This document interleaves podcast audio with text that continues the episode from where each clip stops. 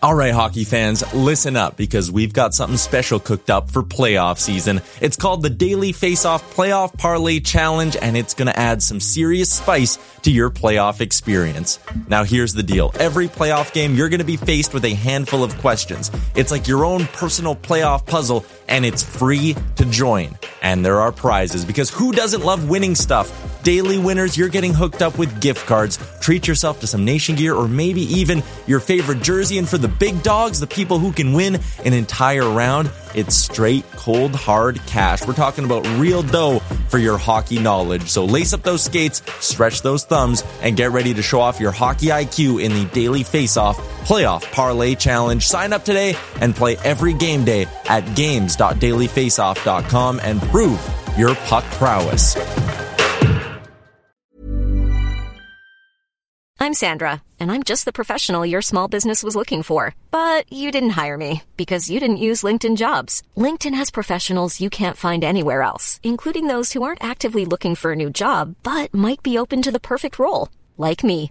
In a given month, over 70% of LinkedIn users don't visit other leading job sites. So if you're not looking on LinkedIn, you'll miss out on great candidates like Sandra. Start hiring professionals like a professional. Post your free job on linkedin.com slash spoken today. Many of us have those stubborn pounds that seem impossible to lose, no matter how good we eat or how hard we work out. My solution is PlushCare. PlushCare is a leading telehealth provider with doctors who are there for you day and night to partner with you in your weight loss journey. They can prescribe FDA-approved weight loss medications like Wegovy and Zepbound for those who qualify. Plus, they accept most insurance plans. To get started, visit plushcare.com slash weight loss. That's plushcare.com slash weight loss.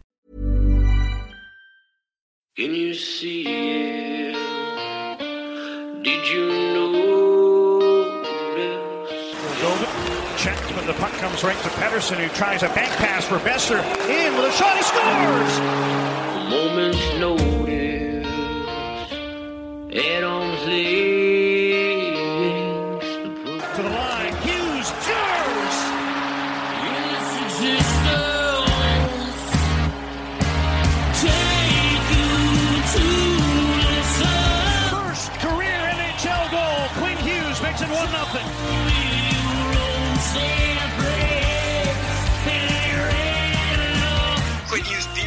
here. Like I don't, I won't cover the Canucks. I cover Quinn Hughes and what he's doing to the Canucks.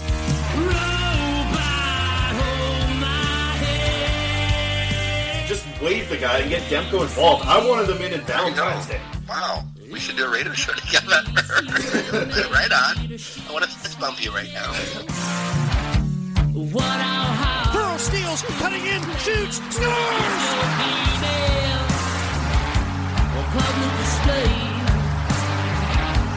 They slayed the dragon! Don't waste all the good stuff on the off air. Let's go.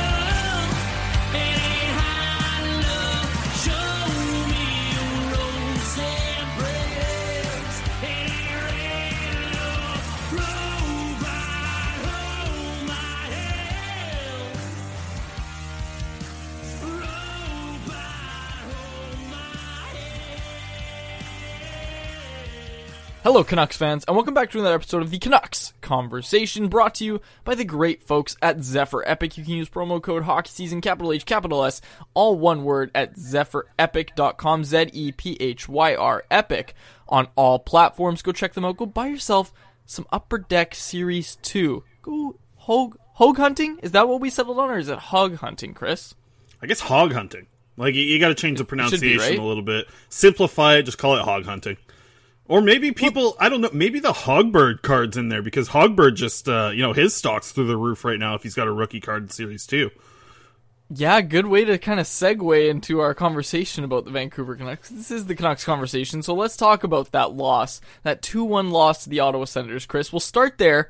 We'll just start with your thoughts on the games because I've I've got a few things written down here that I want to touch on today. Things that I saw uh, around the league. We'll get to that later. But what were your thoughts on that game last night? Yeah, I thought um, you know I was writing the post game for the last couple uh, for Canucks Army, and man, that um, that wasn't great hockey. I don't think uh, the last two games here for the Vancouver Canucks. It was uh, it was a tough game to watch. I think for the Canucks lose against Hogberg, and man, they just they couldn't get anything on that rookie goaltender. I think it was something in the second period, like four or six shots or something in the second period they got on him. Uh, couldn't really amount to anything even in the third period when they made a push, but. Uh, it- It's unfortunate because like that's that's a goaltender that you really want to test. Like you want to make sure that getting thirty plus shots on that goaltender is kind of the goal for you going into that game. And the Canucks just they simply didn't have it uh, in the second period, especially. And I think that's something that Brandon Sutter and Travis Green both talked about in the post game. So uh, like the team was aware. Just I wonder where that where that letdown kind of came from, and if this is sort of what we're going to be seeing a lot more of as the as the season progresses here the schedule cranks up and these guys are still dealing with with the fallout from having the team be fully basically go through the virus of COVID-19 have it infect basically all the players. I mean this is this might be that second period against the Sens might be something that we see a lot of as the season goes on. Yeah, that's the thing I was thinking about when I was watching that game was just these guys look gassed, right? Like they looked tired last night, and it's not going to get any easier, Chris. 2:30 start time tomorrow. What the heck is that all about? But 2:30 start time against the Ottawa Senators. Then the next day, they play the Toronto Maple Leafs. So it's not going to get any easier for the Vancouver Canucks, Chris, but is there anything that you saw last night that kind of gives you a glimmer of hope that oh maybe maybe they can turn it around and maybe they'll start to start to play like they did against Toronto in those first two games back? Yeah, I'd actually say that like the defense pairings and goaltending, really. I think the forwards might have been the thing that let down the Canucks in that game, but I I like when the defense pairings kind of sit the way that they are right now, with the first pairing being Hamonic and Hughes. I, I like the way that they're vibing together. I actually wonder, like, I I wonder if Hamonic is an option to kind of stay around with the Vancouver Canucks because it doesn't. And I'm sorry, I'm just going to pivot this right now into this, but like, is there another right shot defenseman that is kind of the future guy for Quinn Hughes? Like. Jett Woo, what he's doing in the AHL might be a good option down the road, but for next season, like, do you think Hamonic is an option just to stick around because he's starting to play a lot better with Quinn Hughes as his partner? Yeah, I I think that's kind of the move, right? Like you have to you have to look for guys that mesh well and Jordie Benn was one of those guys, right? But, you know, he's not coming back. Um, so yeah, I think Travis Hamonic is a guy that you look at as kind of a, a stopgap because again, like you can't rush Jett Woo into the league next year, right? And you don't know if he's ever going to be good enough to play with Quinn Hughes at the National Hockey League level. Like he's going to have to be able to show you that he can play NHL minutes, and he's not going to be able to show you that as soon as next year. There's no way. So yeah, I, I don't mind Hamonic maybe bring him back on a one or two year deal. That's that seems like a good path for the Canucks to explore this offseason.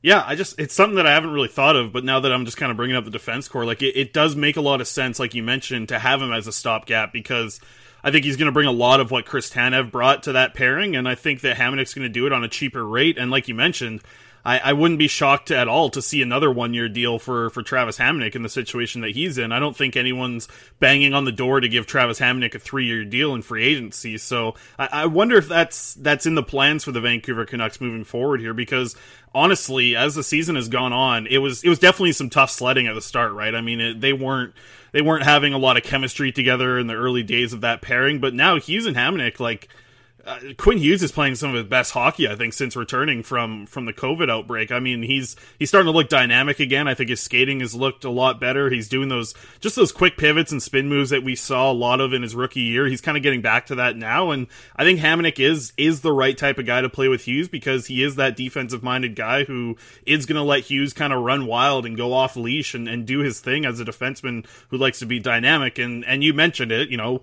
Woo, a lot of what Woo does really lines up nicely with what could be a good pairing for Quinn Hughes, but he's he's not ready now. I mean, he, we mentioned it at training camp. He might have been one of the the least NHL ready looking players at training camp, and I think he's come into the AHL and impressed a lot. He looked great when he was playing with Jack Rathbone as his partner, but Jett Woo is still you know, he's going to probably need a full AHL season next year and then maybe look for a call up after that. Or, you know, maybe he gets a really good year next year, a good off season of work and, and we start to talk about him as a call up later in the season. But it, it's still a year or two away, I think, for Woo. So I, I wonder if a one or two year deal for Hamonic is something in the future for the Canucks. Yeah, I, I think it should be. I, I think it absolutely should be. And on the topic of the defense core, I took a lot of heat for this, Chris, but Tyler Myers, he's looked good since the Canucks came back. Now, I, will say that the game Monday night against Ottawa, he didn't look as good as I thought he did in the first game, the first couple games back. But Tyler Myers has been pretty solid in these last four or so games, and mm-hmm. maybe it's because the bar's low based on where he based on where he was before and kind of what we're used to seeing from Tyler Myers. But I've liked his game, and I, I think I you, you got to give a guy credit for that. He's he's playing well, and you know he he's gonna come back to earth, and he's gonna he's gonna play like the Tyler Myers that we all know and love. Well, maybe not love, but um, he, he's been solid, and I think he yeah. deserves some recognition for that.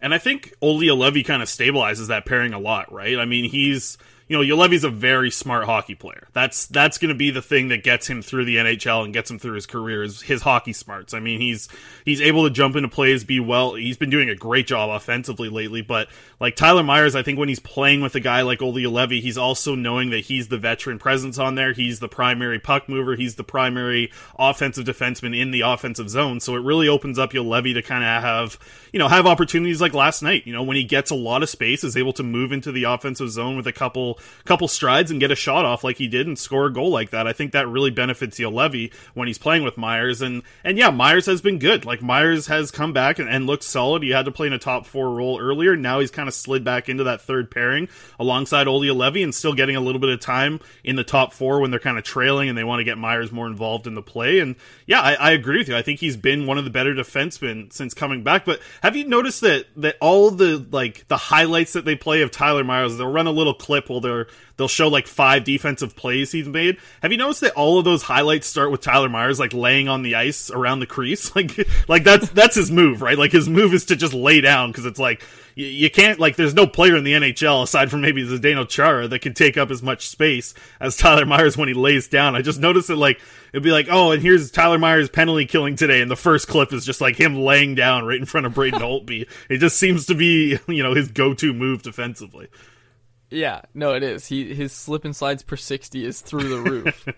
oh man, that's that's amazing. But I, we- I want to talk jump- about no, I want to talk about Juolevi a little bit because like I I've liked a lot Yeah, of what actually, Juolevi has done. Sorry, I need to push back a bit on that. I, that was in my head, but then you made a joke about Myers sliding, so I got distracted. But Juolevi, I I did I don't see what you're seeing. I, I I just I don't think he's played well, Chris. And there's nothing about his game right now that's telling me that he's an NHL defenseman. I'm sorry. It's just I want to like Juolevi and I want him to be good, but it just hasn't been there. Like I, in these games he's played, and you know the goal was pretty fluky. We all know that, but aside from that, like, I, I, what have you seen from Juolevi that's made you say, like, yeah, I've liked what I've seen from him? Like, what have you liked? I think I've liked the creativity of his breakouts. I think that he's done a good job of moving the puck out of the defensive zone into the neutral zone and upwards. I think that's the thing that's going to get him through, right? His hockey IQ and his ability to kind of break out of the zone. And I think him being the secondary option is where he needs to be in the NHL. I think that's what's going to be able to keep him in the NHL is not being the primary guy to move the puck. And I think he's done a good job of that. And in the offensive zone, like since since the Canucks have come back from COVID, there's no player that has attempted more shots towards the net than Olli Juolevi, and there's no player that has more shots on net per 60 than Olli Juolevi. I think that his offense is being really shadowed because I think that what he's doing in the offensive zone with getting as much space being paired up with Tyler Myers is taking the advantage of having that open ice and getting shots on net because no player has a higher shots per 60 than Olli Juolevi since returning. No player has a higher individual Corsi per 60 since returning than Olli Juolevi. This guy's firing a ton of shots on net, and for years, Canucks fans have just wanted one thing to get shots on net. And Levy's doing that in the offensive zone because Tyler Myers is taking up so much attention when he's on the ice with him. So I just I'm liking a lot of what Levy's doing in his breakouts. I'm liking what a lot of Levy's doing in the offensive zone, and I think that I think he is an NHL player. I think what he's doing is is NHL caliber right now, and I think that there is still room to grow for a kid who's just in his rookie season right now. I get it. Like the thing is, he's just playing such sheltered minutes, and he just doesn't look great defensively, which I thought he did earlier in the year. And that's the thing is, like, I think he's looked he's looked worse these last few games than he did earlier in the season. I just I I don't know. I I want him to be an NHL D man. I really do, but I just think when I'm watching these last few games, he just he seems like he can't really defend. And Yeah. that's not something we've seen from him in the past. So I hope he turns it around. But I'm just I'm just being honest. I just I I don't see it, like many positives in Juolevi's past couple of games. Obviously there was the goal, and like you said, the shots on goal. But you know, how many of those were actually dangerous chances? You know what I mean? Just throwing the puck on net doesn't do enough. Well, I think for the Canucks it does. I mean, you look at what they did against Hogberg last night. Throwing more pucks on net would have been a good thing. So, you know, bringing that type of offense is good. And and to to battle back a little bit on his defense. I mean, you're playing defense with Tyler Myers in the defensive zone, and you know Myers isn't going to be great at defending quick quick moves around the crease or quick things on the boards really like defending that's that's Tyler Myers' biggest weakness for sure. And that's that's putting a lot of strain on Olli Juolevi. So I think even with those sheltered minutes it's it's tough to look strong defensively when your partner's Tyler Myers who you know as Wyatt Arndt has said is the chaotic neutral I believe he's called him. Like in the defensive zone he's definitely chaotic. And just I think it's a tough spot to be in for Juolevi, but it's also a good spot offensively because, like I said, he doesn't have to be the primary guy in the offensive zone. But it's going to be tough to see that third pairing really be super well you know, look great defensively, right? I mean, like you got Tyler Myers as your partner. It's it's going to be hard to look good defensively with Tyler Myers as your partner. It's kind of as simple as that for me with Levy. But you know, like he's not blowing the socks off, right? Like he's not. I get what you're saying, how he's mm-hmm. not kind of like living up to expectations, and obviously we don't have to talk about where he was drafted, but just like even the new expectations of Levy, I think he surpassed them. Like if you were to say a year ago, give me the sheet in front of me of what Juolevi's done this year, if you would have shown me that a year ago, I would have been impressed. It would have blown away the expectations that I would have had for him this season.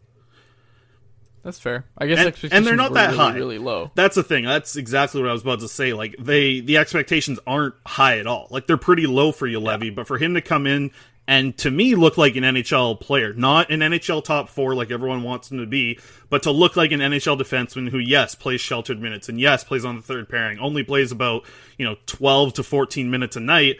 But still, the guy, like, he's fitting in as an NHL player to me, and, and that's just a positive to see out of him. I just, I like what he's doing offensively the most. I think that's the thing that Juolevi's going to bring on a third pairing as he goes through his career is just be like the sneaky offensive guy. You know, like he's going to get those goals like he scored last night. But to me, just seeing the high shot totals and high attempted shot totals, that's that's good enough for me. For a guy in your third pairing who's playing 12 minutes, if he's able to lead your team in shots per 60, like that that's a good guy to have on your third pairing, I think. Yeah, I get it. It's just, man, I don't know. You you saying Myers is Myers holding him back? I don't know. Look at look at Juolevi's numbers with and without Myers. It's not pretty. I think his course Corsi's like 47 with Myers, and I think it's like 32 or 35 without Myers. So I'm not I'm not trying to say Tyler Myers is the the, the man sent down to save Olli Juolevi's career, but I'm just saying like I think Juolevi benefits playing with Myers more than he does anybody else. I think the results would be worse if Juolevi was with literally anyone else. I think Myers really helps out Juolevi quite a bit, actually. Yeah, I think like, like I've been saying, it, it, makes him the secondary guy, right? Like when he's out yeah. there playing with Jalen Chatfield, you know, he's the guy, right? Like Juolevi has to be the guy to move the puck out. When he's playing with Tyler Myers, Myers, there's one thing he does great, it's move the puck up, right? He can skate it up, he can move it up. He does a good job of that. And I, I, think that the pairing works for me. And I know we're going to have Tyler Myers here for a long time with this contract that he signed. I, I think this is going to be the third pairing for a long time. And I think moving into the future, either of these guys, if they continue, you know, if Levy continues to progress and Myers continues to not degress as much, digress, degress, which one is it? Digress. Well, that's a that's a whole nother one. Uh, but digress is yeah, digress is if you say like I digress, you're saying like here's a counterpoint. Regress is that the word? Yes, sorry, regress. regression. Yes. So yeah, yes, if he regress, if, yeah. if, if Myers continues to be what he is, he's going to be able to step into a top four when needed, but he should be in the bottom pairing, right? That's that's the that's the tape on Tyler Myers. So if, if both of these players are able to do that for the next couple of years, they could be options to help in the top four, but probably shouldn't be top four guys. So you know, if, if that's going to be the way it goes, uh, you know, this could be a third pairing that we see in Vancouver for a long time. Digress is also correct in that uh, scenario. Just so you know, I had to look it up, but I was I was thinking, I'm like, Digress sounds right. Yes, Digress was correct. So was Regress though. So there's our English lesson of the day. I want to go elsewhere in the North Division, Chris, because Tyler Toffoli last night, 25 goals on the season. I think I think I, if I'm if I'm remembering this correctly, I think he's on pace to score 40 goals in an 82 game season or something crazy like that. Just wow. absurd. Nobody nobody could have expected he was going to perform this well, and I'll I'll say that right now because what I'm about to say is going to piss off a lot of people, and I know I've already come with the Juolevi doesn't really look like an NHL defenseman take, so I know people are going to be mad about that already. So here's here's here's what I'm saying about Toffoli. I see people on Twitter, okay, and you know this is a huge pet peeve of mine, and people who've listened to the show before, you know I was a fan of Tyler Toffoli, thought they should have re-signed him, like many. And what did we say, Chris? We said prioritize him over Jake Virtanen. Did we not say that on this very show? And look at it now, four points for Jake Virtanen. Like it is almost it, it's not even like I'm not trying to rag on Jake, but it's kind of impressive that he doesn't have an assist on the season. Like y- you have to actively tr- it seems like you would have to actively try to not pick up an assist when you have the skill set that Jake does.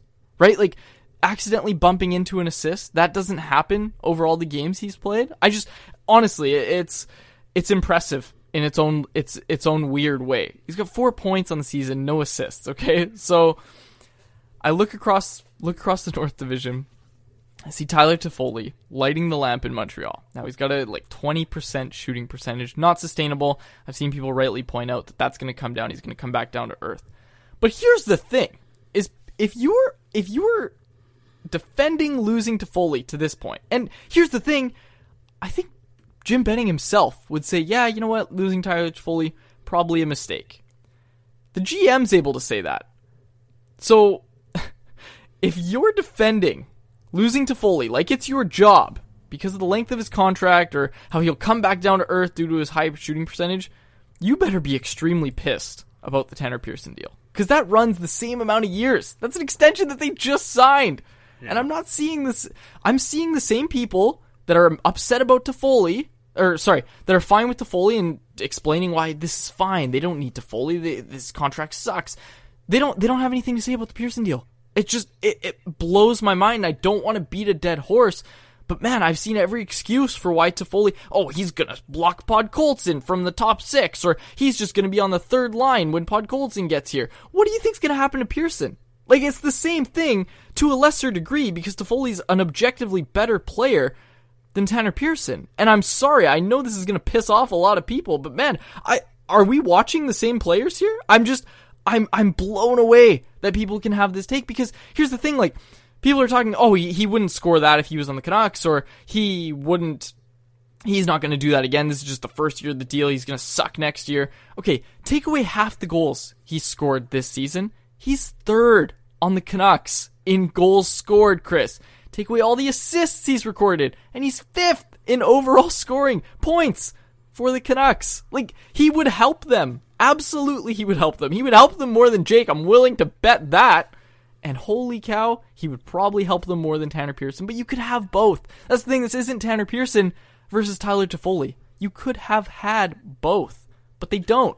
They don't have both, Chris. They prioritize Jake and Tanner Pearson. That's what the Canucks are left with in this scenario. And I'm sorry, I'm just I I can't I can't stand seeing people on Twitter just continue to defend this move that letting him go is somehow okay. Like the management group can admit that that was a mistake. Not publicly, but I'm sure they can admit it privately.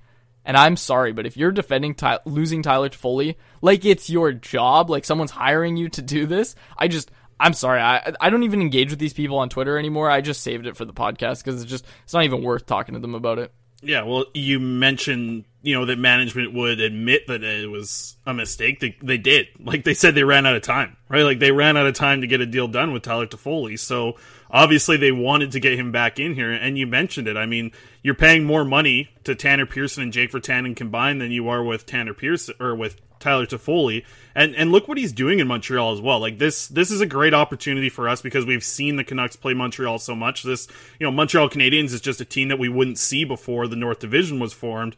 But like Tyler Toffoli's out there killing penalties. He's on the first power play unit. Like the, this is a guy who's ultra impactful to to what a roster looks like and how you can help a team. And it, it's unfortunate, like you said, it's hard to not beat a dead horse because this is you know, it's not old news because Tyler Toffoli now has 25 goals this season, but it is something that you look back at and you have to say that this is a mistake. And I agree with you. People defending letting Tyler Toffoli walk for, for what the Canucks ended up doing instead.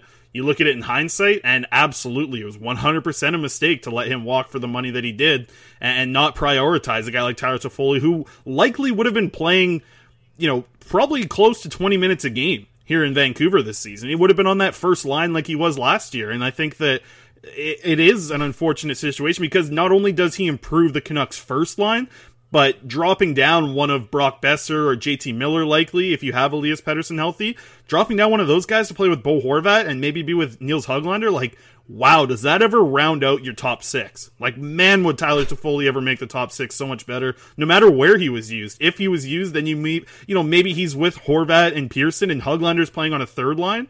Like, there's there's some real actual depth there created from Tyler Toffoli just being in the lineup. And yeah, it's it's looking at looking back at it and looking at it now, it's like it felt like a mistake at the time when he signed with Montreal. Like it felt like a mistake that the Canucks weren't able to get a deal done.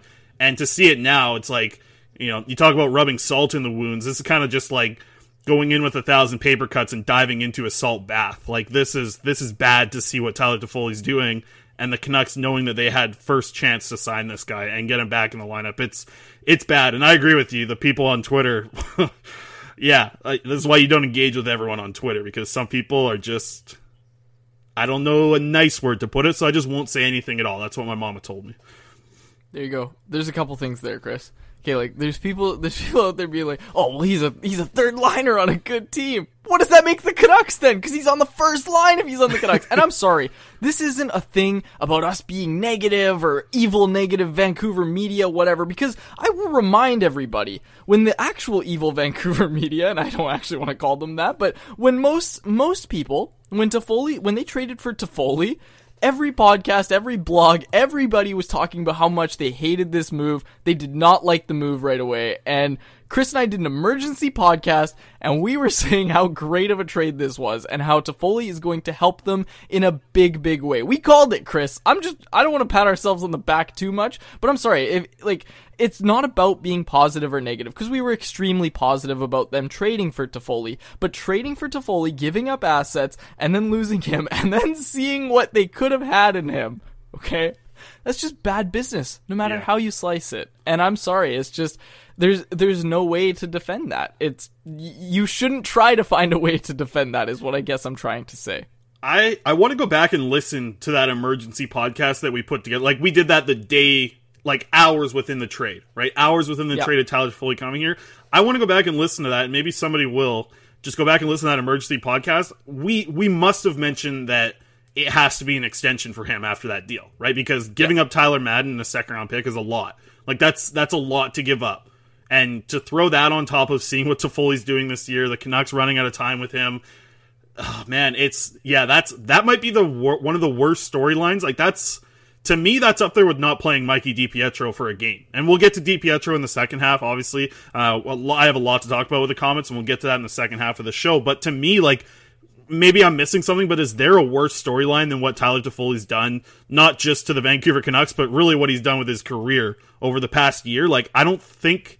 I mean, aside from obviously COVID, but like, is there a worse Yeah, I was gonna story? yeah, like, is there a worse story looking at like the roster of the team compared to what Tyler Toffoli is now doing and the way that it all just played out with losing those assets in Tyler Madden and a second round pick and now seeing Toffoli do what he's doing in Montreal. Like, I don't think that there's a worse roster situation that has happened for the Canucks in the past year. I think the Mikey situation is close, but I, I think that Toffoli's bigger. Like, honestly, I think if you had Toffoli Yeah. in your top six right now, that's a bigger story to me than not playing Mikey DiPietro.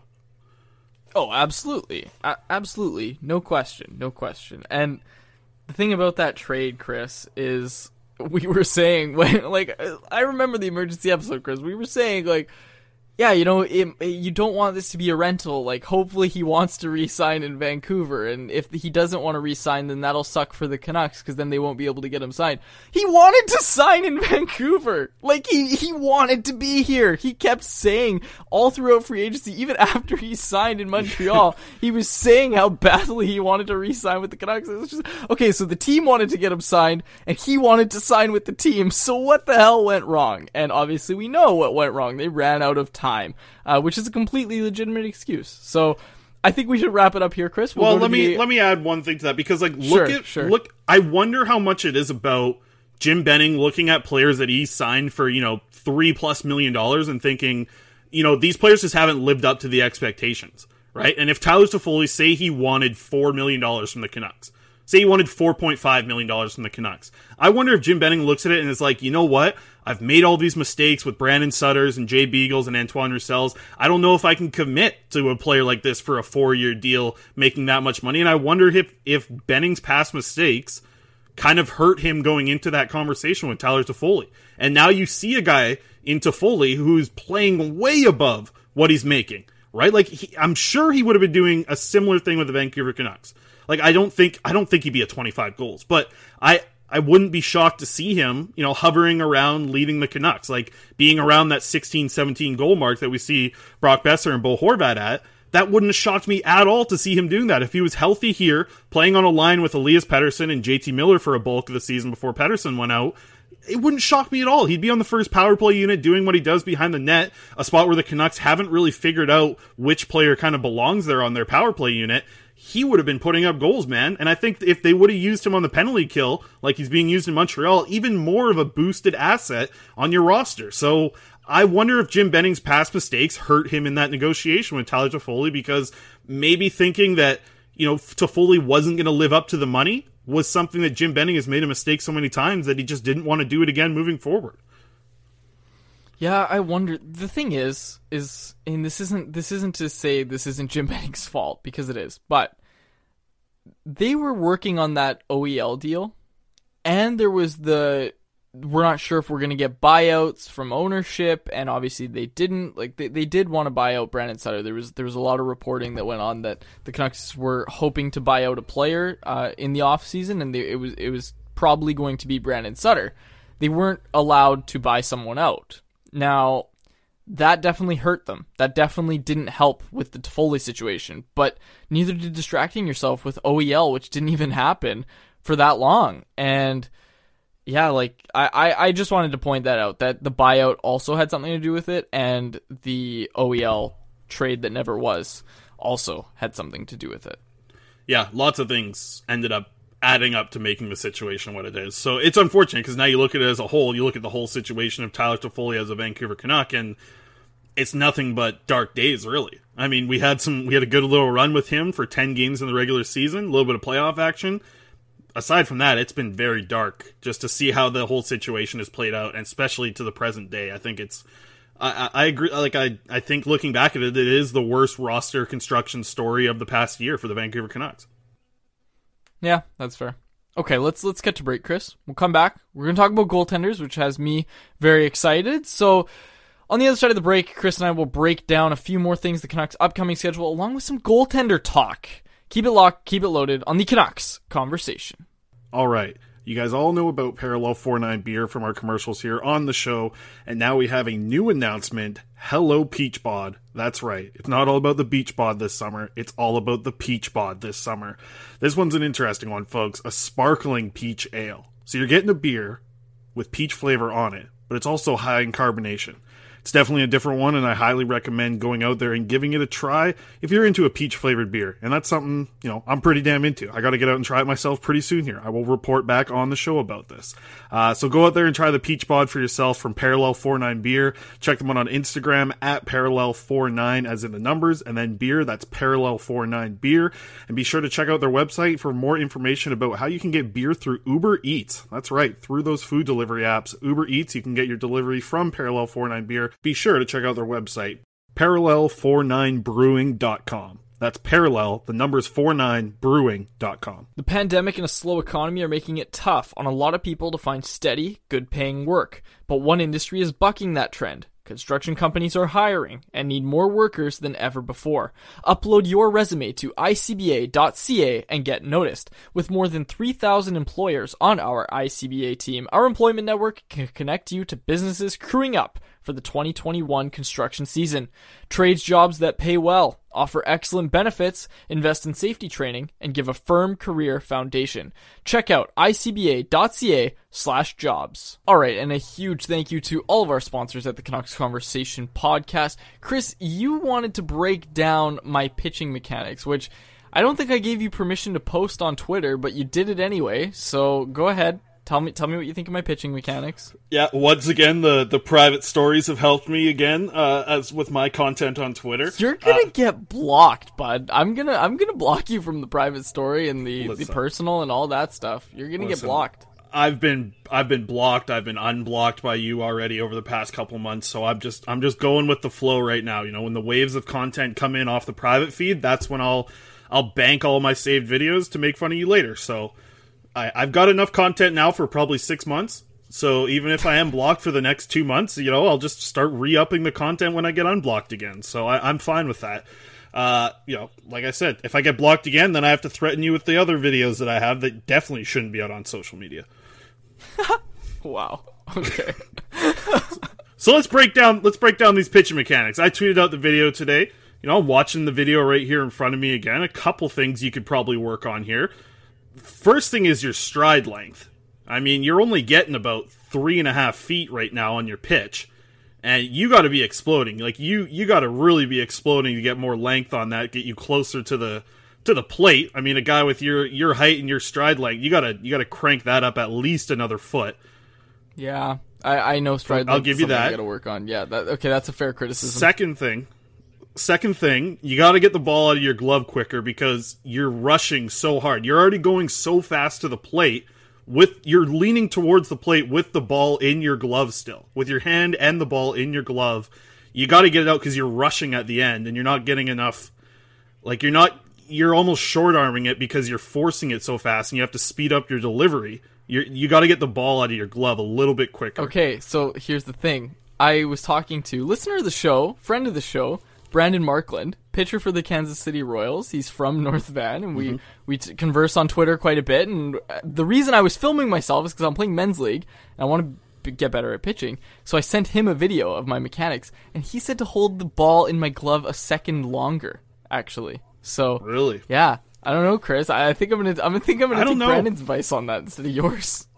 I don't know. I, I maybe I could give Brandon a few tips. Uh, no, no, definitely not. I know he's a listener of the show and, and probably ten times the pitcher I ever was. But I don't know. It just looks like you're hurrying everything up. And I think the uh, the final thing I would bring up just from watching it is you have a pretty decent tuck with your glove to kind of like turn your body. But I would probably even like think about more of it, like opening the door really hard with your glove hand and pulling it so that it opens up your body a little bit more to kind of get the arm engaged because it looks like you you know it just looks a little stiff. I think just with like from from when you're at your I don't even know how to explain it. When the ball's behind you and you're about to start going to the plate, you want to really turn that glove in and tuck it in. I think to get a little bit more speed. So I Yep. I'm giving you tips because I don't want to Barry Bonds you so hard when we finally get this opportunity to to have an at bat against each other. good time to plug the Patreon because that's where it's going to be posted. We're going to get someone out to film us, and we're going to do an actual vlog and a little home run derby. See, I, I'm going to be able to strike you out. Like I, I dude, I, I was out there working on my breaking ball. There's no way you're to touch me. Like I'm not even. I'm not. I'm not trying to brag, but there's there's no way you're getting you're getting good contact. Like, dude, I can throw a cutter, a sinker, and a two seam, and I've got it. Um, I'm not even to tell you what I can throw because I'm just to show you, and you're, there's no way you're touching this. And I know you played See, PBL and that you you went to uh, you almost went to the NCAA. So I, I know what I'm up against. I know what I'm up against. But uh, you know I'm good for 20 pitches. That's the other thing I realized is you, you Yeah, know I clo- ha- I've you're a had closer arm now. problems since I was like Yeah, 14. you're a closer. So yeah, I'm uh, you're you're getting you're getting two at bats against me, and we'll we'll see what happens because yeah, that'll that'll be a lot of fun. But Patreon.com slash Canucks Convo that'll be in the bonus content. So five or ten dollar tier will get you that. So definitely go check that out. Patreon.com slash Canucks Convo. It excites me that you have three different fastballs because it means you're not confident in one of them. If you got a cutter, Oh my a two seam, and a four seam, you obviously aren't confident in any three of those. So I don't care which which way they're moving half an inch one way or the other. I'm taking it out. It's going to hit the meat of the bat, and I'm That's a launching one of bold these assumption. things. I'm not. I'm not even going to defend it because uh, you're just. You're going to have to try and figure out which one I'm most confident with. Because you are right. I, I'm conf- I'm most confident with one, but I could throw all three in any situation. So, yeah. I'm, And are uh, you I'll- are you I'll a leave it at that. left-handed batter? Are you a lefty or a righty when you bat? righty? Righty. Okay, so I'm gonna have. To, I'll pitch to you. I I'll pitch to you as well. I'm left-handed, so I don't know how you are against left-handed pitchers, but Oh no no no! I'm not. I'm not hitting off you. I can't hit. I'm I'm awful at hitting. There's no Well, that's- chance we're doing that. that's the way it's going to be fair is I can't pitch. So like have don't I ever told you beaned. Yeah, have I ever told you about the the last pitching, the last time I ever pitched in the PBL? Yeah, you, Have I told you this story? show? Yeah. Yeah, so I worked out my biceps too hard the day before, and I ended up going on the mound, and my arms were so tired, and I walked like I think it was like six to eight batters in a row, and they didn't even like. It was a preseason game, so they just stopped the inning. Like we just turned the inning over. I didn't even That's get amazing. out. We just turned the inning over. Like my catcher was laughing at me. So, okay, let's get it. Let's get back on track here. Get into some hockey talk here. Oh my gosh, I'm I'm really looking forward to this. So yes, let's I am let's too. let's It'll be on the Patreon. Good, good video content for the Patreon. Yeah, absolutely. Okay, let's let's get back on track here, Chris. Let's get back here. So, what were we going to talk about? We said we would talk about the Mikey DiPietro situation. So, this was an interesting one, Chris, because we talked for a long time on this show about how they need to get Mikey DiPietro in games, and Artur Silovs just wasn't getting any starts in Manitoba, so it made sense for them to bring Silovs back and put him on the taxi squad. They sent DiPietro down. I wrote an article which blew up on Canucks Army. Don't know why exactly, but it, it did well. Uh, about how this was the right decision for every goaltender in the system, and I, I'm not going to extend that obviously to Jake Kielly as well, who's obviously still in Utica. But DiPietro is going to get starts, and Silovs is going to get more time working with Ian Clark. Listen, I talked to Silovs about a month or two ago, and he basically just said, you know, every time I've worked with Ian, it's just been amazing. I've never had a coach like him before, and that was the thing we knew about Silovs is you look at how he plays, he clearly hasn't been coached extremely well. Um, so him getting more time to work with Clark is good for him. DiPietro getting games in and getting to apply the things he's learned with Ian Clark is good for him, and it works for every goaltender in the system. Now, a day after I wrote that article, Thatcher Demko suffers a lower body injury at morning skate. It's minor, so it doesn't look like Silovs is going to have to start.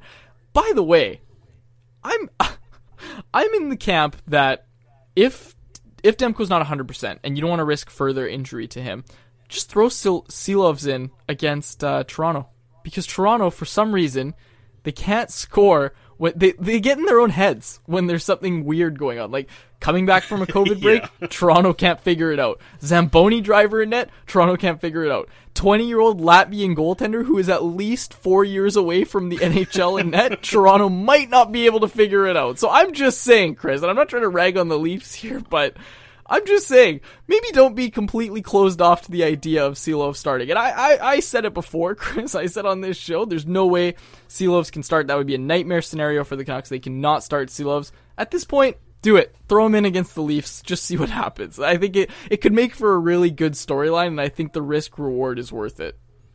I wonder. I wonder if they go back to Holtby though. Like if if Demko is going to be out for a couple days, I think that what Holtby did to the Maple Leafs in the first two games is the thing that's going to be on Travis Green's mind, and I think that you know your storyline is a lot more fun. Like you know to to think that the that the Leafs would lose to a Zamboni driver to a team that just came back from COVID, and now like he said said so elegantly there, uh, a 20 year old Latvian goaltender who who you reported on being married at 18 and having Yes. his name spelled incorrectly as Oh. he took the pregame skate, but. They ended up getting uh, the right jersey apparently after the game. Jeff Paterson was doing some reporting on that. He was Sealoves. He was wearing a, a- the actual right spelling when the game started. So they, you know, props to uh, the Canucks staff there that, that got him the right jersey. Uh, it's too bad. Like I hope that I hope that he keeps the Sil. Was it Silvos? That's what it was. Silvos, yeah. So I hope that he gets to keep the Silvos jersey. That would be an awesome thing to have. Uh, you know, for him to keep. Like it's first NHL game, they spell your name wrong. Incredible. But I think that if if Demko is going to be out, like day to day, right? You know, that's it's a strange thing to hear about an injury because is it really day to day? Is it is it going to be a few days? That's kind of what you use when it's going to be around a week. I think that's what you say. Day to day is the way they use it, and. I think if, if it is going to be any kind of injury that's going to not bring him back at 100% for Wednesday or Thursday, I think I think Silovs does get a start. Like I think he does get one of these two games to start, and you know to see that Mikey DiPietro was sent down just the the day before the injury is the most Canucks thing ever. Like you you could have pre- predicted that this was going to happen pretty much if if you've been following the Canucks for long enough. You basically knew that that one of Holtby or Demko was going to get injured immediately after DiPietro was sent down. But I, I wouldn't be shocked to see Silovs get the start in Ottawa. I think that the Canucks are looking at those two games, and I think the best chance to get two wins if you don't have Demko, would be Silovs uh, against Ottawa and then Holtby against Toronto because you got travel in that back to back. You got a kind of a weird start time with the 2:30 game.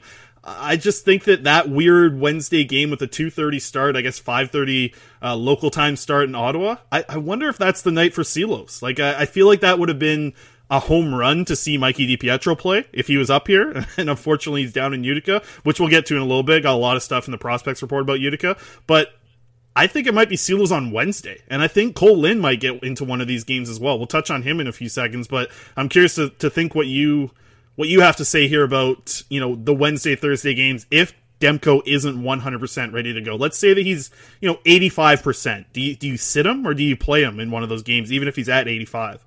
No, I don't think you play him. I think I think you do go with Silovs, and I think that that's not a great situation for Silovs, but like I'm sorry, people are really gonna see what I was talking about. Like it's one thing to hear me talk about it on the podcast about how his stance is too wide and he's gonna, it's gonna be a while before he's NHL ready, but when you see him play, like don't get discouraged though. Like I, this is this is a precursor for everybody watching him play. It's like, oh my gosh, this guy sucks. He let in seven goals or whatever, whatever the result is.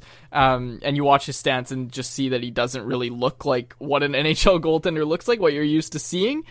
Just know there's there's a long road for Silovs, but there's a lot of raw ability and a lot of upside, and he just needs to be coached correctly. And the Canucks have the right people in place to do that. So don't lose hope when Silovs gets lit up if he plays, but also don't you know don't don't expect him to come in and Yeah. turn in any any sort of like miraculous performance. It'd be great. I'd, I'd be the first one cheering him on. Um, but yeah, I don't know. I just I I thought I I thought I'd set that out so people kind of have a rough idea of what to expect. Like his stance is really wide, Chris, and he he'll like okay. Do you remember? Did you see the video of Artem Anisimov?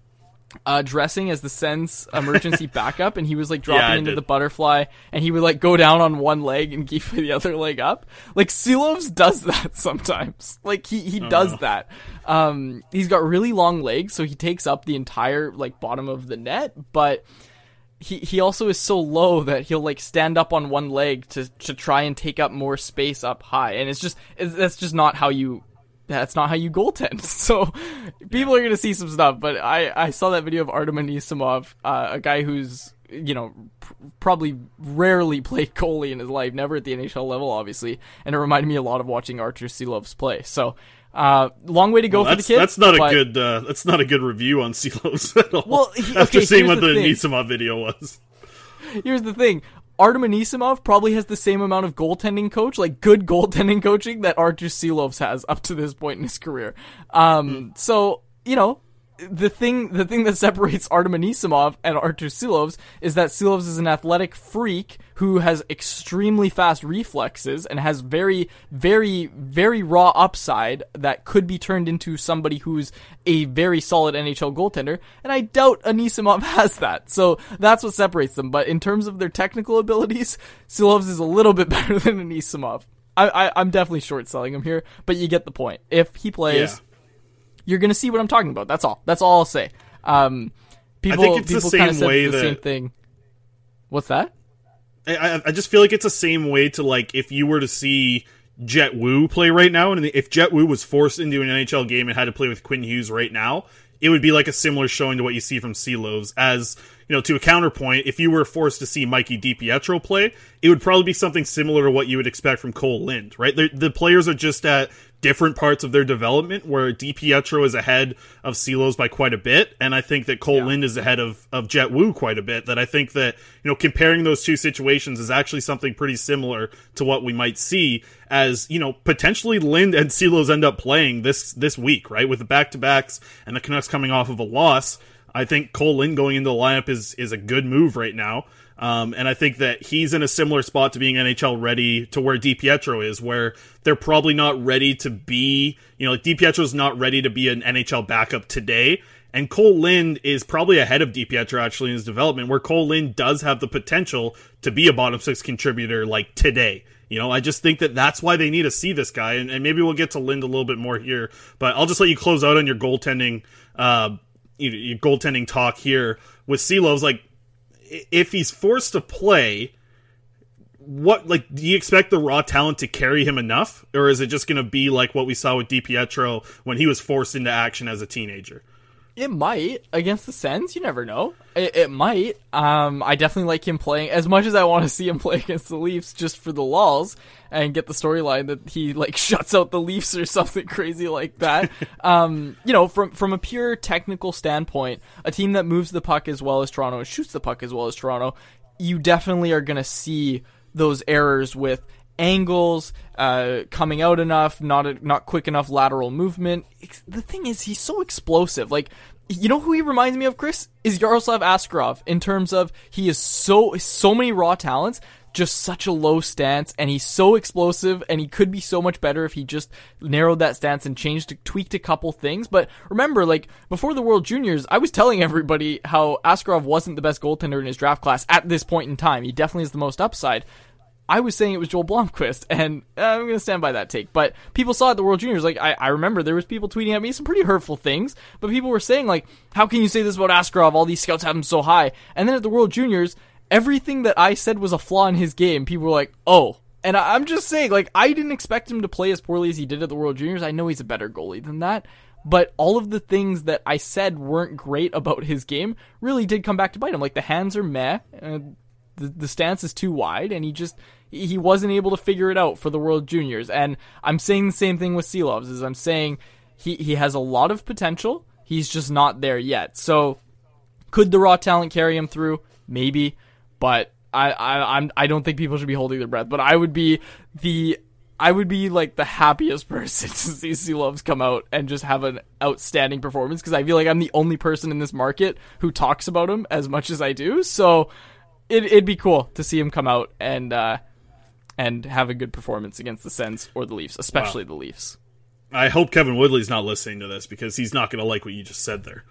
Well, I don't think I don't. Woodley Woodley's asked asks me about Silovs. He Oh, he, he damn. admits- I'm, oh, no, no, no. I'm not. I'm not Uh, taking- calling him out. Doubling like- doubling down on the Woodley take here. no, he came on the podcast and I said, "Hey, what do you know about Silovs?" And he goes, "You've probably watched him more than I have," and it's true. I have. So it's just you know, Woodley and I go back and forth. It's it's it's a give and take relationship. Yeah, that's that's Kevin Woodley of Out of Goal magazine now, thanks to David Quadrelli. uh, okay, the only thing is like Thatcher Demko. Do you expect him to be back for these two games though? Like, is that where you're kind of feeling right now that he is going to be back for one of these two? based on Dhaliwal's reporting, yes, and just kind of how there didn't seem to be a lot of panic in Travis's voice when he was asked about an Yeah. update on Thatcher Demko. But here's the thing, Chris: Demko's day to day. Elias Pettersson was once day to day, right? Mm-hmm. And look, look where he is now. And I'm just saying we don't know for sure, so there's no point trying to speculate if he's going to be back. I think based on Dhaliwal's reporting that yeah, he he could be back in time for Toronto, but I also don't think it's completely out of the realm that we see Artur Silovs get a start here. Just keep Holtby fresh. The storylines, man, the storylines would be great. Yeah, they would be. I'd do a I'd do a full breakdown. You remember Olli Juolevi's uh, debut? How I did a shift by shift breakdown of all six minutes that he played. I would do a save by save breakdown of Silovs and talk about angles and all that stuff. That would just be me in my element. Okay. Well, I'll expect to see that on Canucks Army very soon. Then, uh, all right. Do we want to get to Do we want to get to Kole Lind real quick, and then we'll kind of just transition into comments from there for the prospects report. Let's Sure. Like Kole Lind's Kole Lind's got to play one of these two games. He has to, right? Yeah, absolutely, absolutely. There's no question, no question. He's been activated off the taxi squad. He's now part of the Vancouver Canucks roster. He's you know coming off a loss. Uh, he's got to go into the lineup. I think he's got to go in against the Ottawa Senators here for Game One of this back to back, and you know just to see like there is potential in this kid. You're gonna get something different than what you've seen from Highmore and Vesey and Howard. Like you're gonna get something different from Kole Lind. This kid has serious scoring potential, and if he's able to do the things that you see from Highmore or you see from Howerluck and you see that effort level, if Colin's able to do that plus have the scoring ability and playmaking ability, that's why you need to get this kid in right now just to see it. You know, even if it's a handful of games, even if it's like three games, you know, those three NHL games are going to mean so much for Kole Lind going into next season when he's pushing for a roster spot that you just you have to see what he has to do and there's no better situation I think than right now against the Ottawa Senators in this back to back. Like you Kole Lind just it would it would it wouldn't shock me, but like it would baffle me to see the lineup not have Kole Lind on Wednesday for that 2:30 game. It would just it would be wrong in my eyes. I I don't remember who tweeted it, Chris, and I want to attribute it to the person I read it from.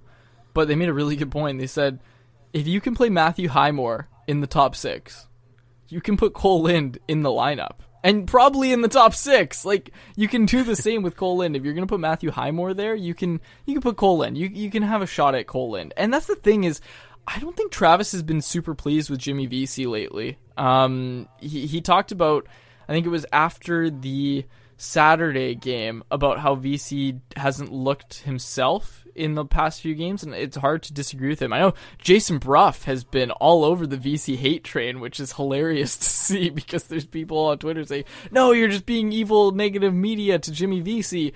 But what has Jimmy Vesey really done? And you you want to see more from him. It looks like the thing about Vesey is it, every time he touches the puck, it looks like he's about to do something big, and then nothing comes of it.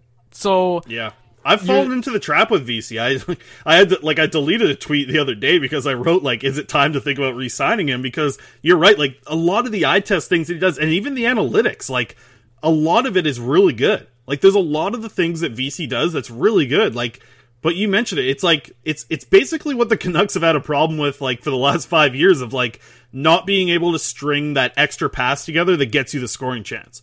You know, like they get set up in the offensive zone, they make two good passes, but they can't make the third one that gets you the scoring chance. And that's that's kind of how I feel with Jimmy Vesey right now. Like there's so many things that he does so well. Like I really like what he does in the neutral zone. I really like what he does in the defensive zone with his stick and using his sides and using his reach, but I think you nailed it by saying that he he seems like he's about to do something, but it just doesn't happen. And I've fallen into that trap because I I see what he's doing, I see the analytics, and I'm like, there's a there's a player here, but then the final thing with the eye test and the finishing, it's just it's missing. Yeah, exactly, and that's that's when you start to get into the Sea of Granlunds again, right? Like that's what Yeah. we talk about when we say the Sea of Granlunds. That's what Botch was talking about when he coined that term so perfectly. By the way, it was just amazing when, when I first heard that. I remember being on the bus and just laughing to myself because drain the Sea of Granlunds and JFAT's just sitting. Oh, it's just amazing. I just man, sometimes I go back and listen to old Patcast episodes, and it's just man. You, we miss Botch so so much, man. It just Man, and speaking of, I saw today, uh, I got a reply from Kat Botchford on Twitter that uh, she read my Botchford project article uh, from last year, and she said that it was you know hard to get through, but she really enjoyed it. So that was that was a, that was you know I I remember putting together the the huge Botchford podcast, and and I think I started it by saying you know if Kat or her kids ever listen to this, I hope that. I hope that they enjoy it, and the fact that she read that article about Jason Botchford that I wrote, it really meant a lot to me to, to know that Kat read that today. So that was uh, that was a really cool tweet to wake up and, and read to this morning. That's awesome. Yeah, that's that's great. Kat's Kat's really really nice person. So Mm-hmm. yeah, all the best to her and the kids. Obviously moved back to Ontario, so all the best to her and the kids moving forward. Chris, I I'm sorry, I just want to talk about Botch now. Do we have anything else Yeah, to talk for it. about?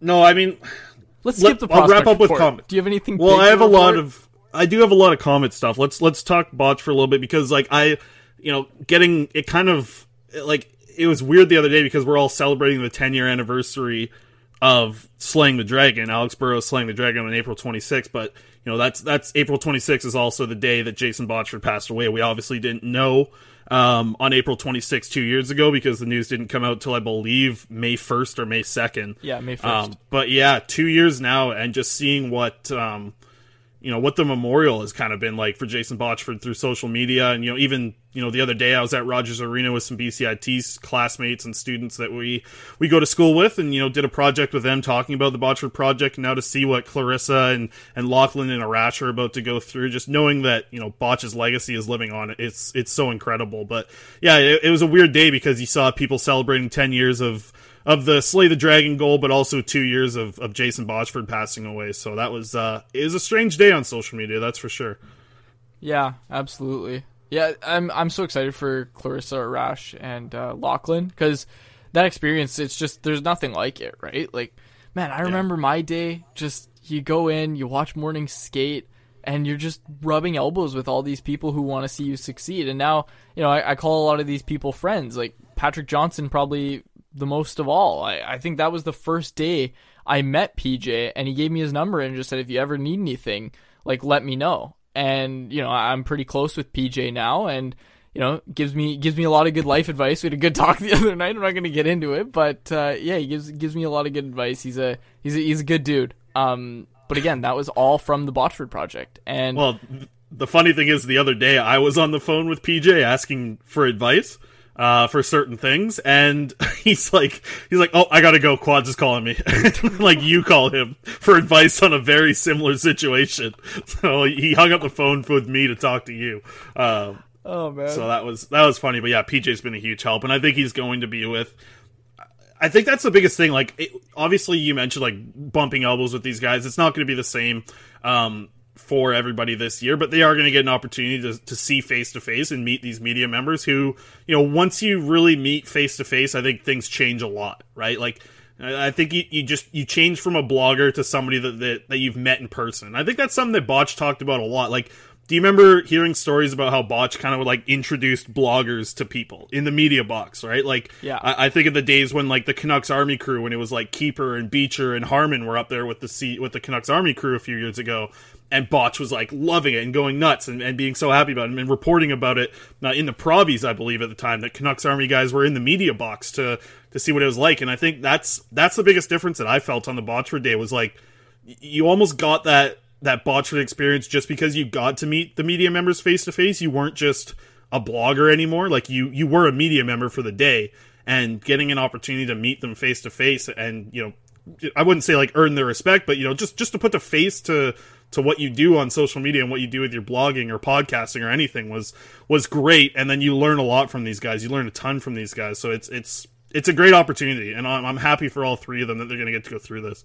Yeah, exactly. It's it's a, it's a fun experience, man. And maybe we'll see them at one of the games. I probably we will, um, which will be crazy because that was that was us a year ago, and now Yeah. we're in the press box reporting on games. It's uh, yeah, man. It's Botch's legacy. is just it all goes back to Botch's legacy. But let's go to the yeah, prospect report.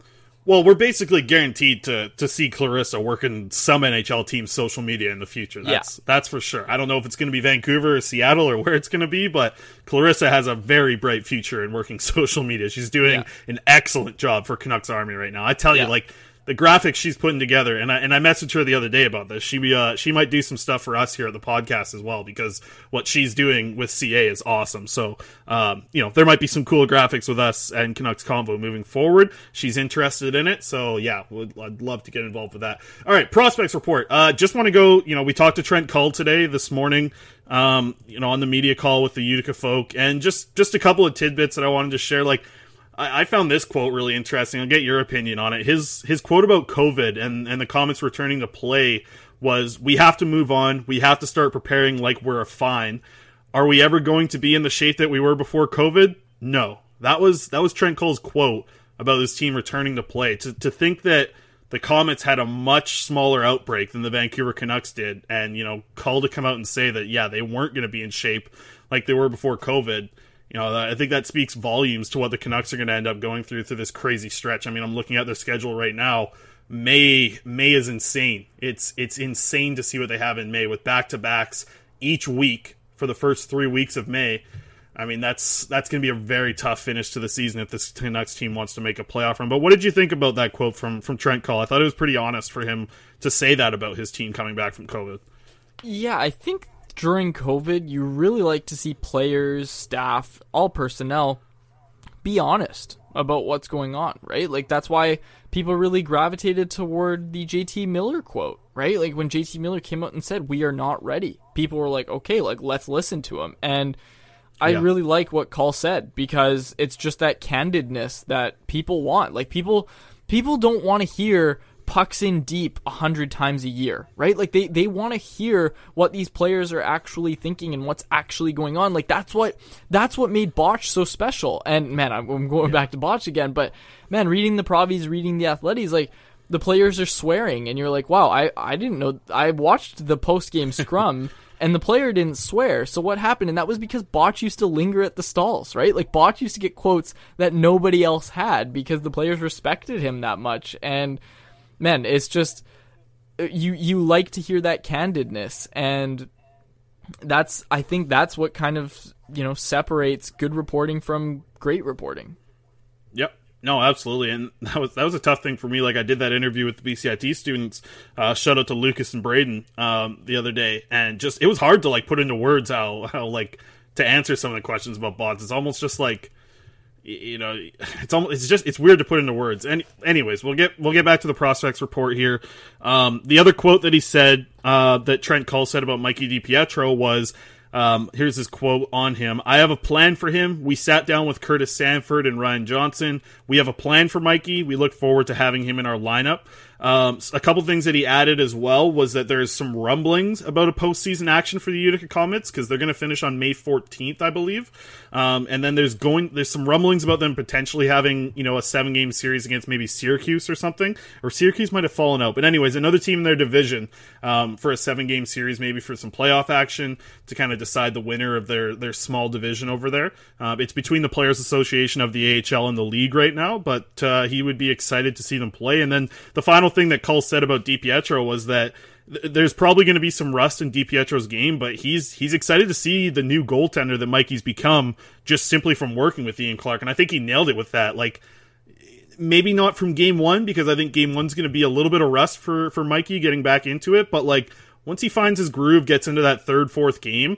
I, I really think we're going to see a different goalie in DiPietro. It's like he's going to be testing out all these things that Ian Clark's been working with him, and now he's finally going to get a chance to try it out and I'm I'm super interested to see those first few starts for DiPietro, just to see the the things that you'll immediately notice that's different from his stance, from his play, just from from everything that he reads reads the puck and reads shots coming on. Like I think there's going to be a lot of very different looks uh, from Mikey DiPietro compared to last season. Might actually get you watching some uh, some Comets games here pretty soon, quads. Oh yeah, I'm watching. I'm watching DiPietro starts absolutely because you know that's that's my beat, man. I got I got to stay on it. And the thing I want to talk about really quick is you know I I wrote this story for Canucks Army. I spoke for a long time with Curtis Sanford, and I was sitting on those quotes, which was why I used them in the story I did uh, when DiPietro got sent down. Because in my original story that I did after talking to Curtis, I didn't use the quotes about Mikey DiPietro, but Curtis and obviously Ian and everybody in the Canucks organization is super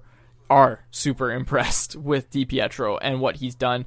Basically, what Curtis said is DiPietro came to us and just said, "Here I am. I've had good coaching in Windsor. Work with me, make me the best goalie I can be." And he never pushes back. He asks the right questions and he's a he's a good student of the game and of the position. He really wants to improve and he really just gives himself up to Curtis and Ian and that's what makes having Curtis and Ian work together the way they do. Like Curtis and Ian talk a lot right? And they make Yeah. sure that there's no different messaging. And I'm sorry, that that's not the way it works in every NHL organization, right? Like when you go from the NHL to the AHL, things are different. And Jake Kielly can attest to this. Like he was talking about how when you go to different levels, sometimes things are different. Uh, and you know, I'm sure that's from talking to some of his friends that are goaltenders and and whatnot.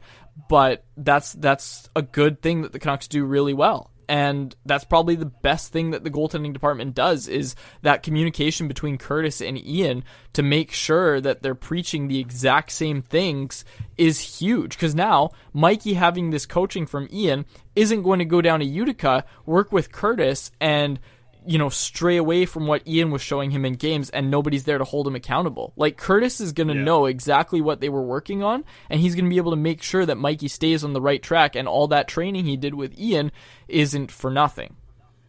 Yeah, that's that's gonna be really exciting to watch those first few games back. Just because, like, man, we we've been talking about it for so long, and now to see it, I know it's late, and and people would have liked to see DiPietro get action earlier, but he's gonna get the action. You know, like in the end, this is a good thing. I mean, he could have gone this whole year without getting into a game, and I, I expect to see you know six six starts at least.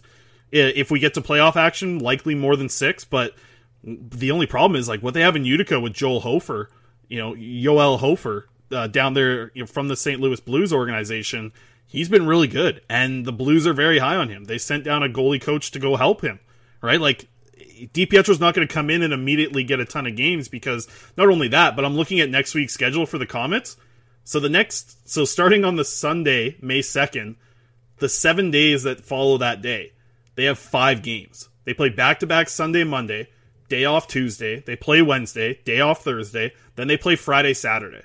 Like, there's a lot of games there. DiPietro likely gets three of those starts of those five games. And then you you just you think it's going to be 50-50 kind of moving forward just because of what Hofer has done down there in Utica and what the St. Louis Blues want. This is this might be the first time that we've seen a little bit of a maybe just a rift down there between the two teams having both of their their prospects down there because they're going to want Hofer to play, and the Canucks are going to want to get DiPietro back to what he's doing last year, where you know if if they had four games where there was days off in between, there's a good chance Mikey was going to play all four. I I don't think that that's going to be the case as the Comets finish up their season this year. I don't think that with days off, Mikey's going to be able to play all those games. I think Hofer's going to get into those. So I, I only really see him potentially getting into, like I said, six games this year, unless there's postseason action. Then I can see him getting into more, but maybe five or six games for DiPietro moving forward here.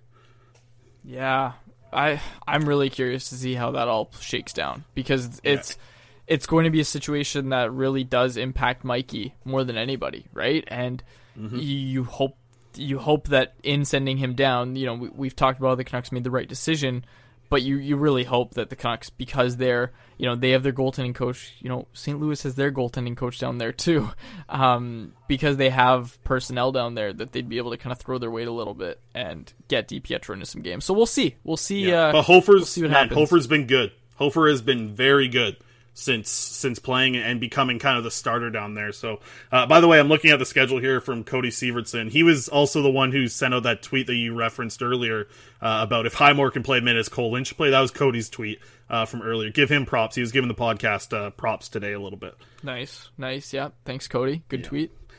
Absolutely. Um, one of the final things I want to bring up, and I guess that's the prospects report. There's there's not a lot of prospects games anymore, to be honest. Uh, not a lot. You know, all of the overseas guys are kind of done their seasons, and there's kind of just AHL now. So, uh, big shout outs to uh, Parallel 49 Beer. Uh, we're super excited to announce a six month extension with them.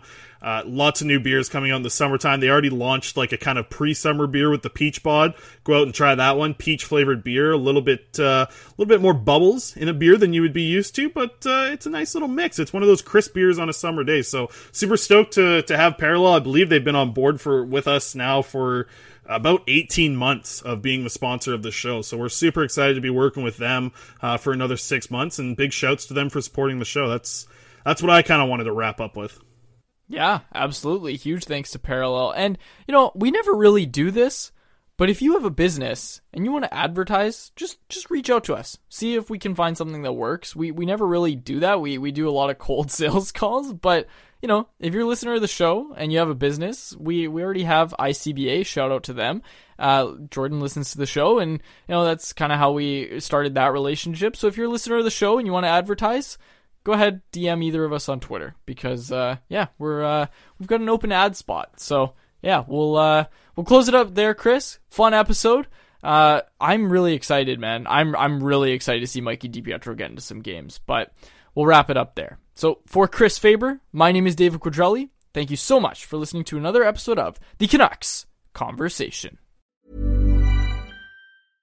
Imagine the softest sheets you've ever felt. Now imagine them getting even softer over time. That's what you'll feel with Bowl and Branch's organic cotton sheets. In a recent customer survey, 96% replied that Bowl and Branch sheets get softer with every wash. Start getting your best night's sleep in these sheets that get softer and softer for years to come. Try their sheets with a 30-night guarantee. Plus, get 15% off your first order at bowlandbranch.com. Code BUTTERY. Exclusions apply. See site for details.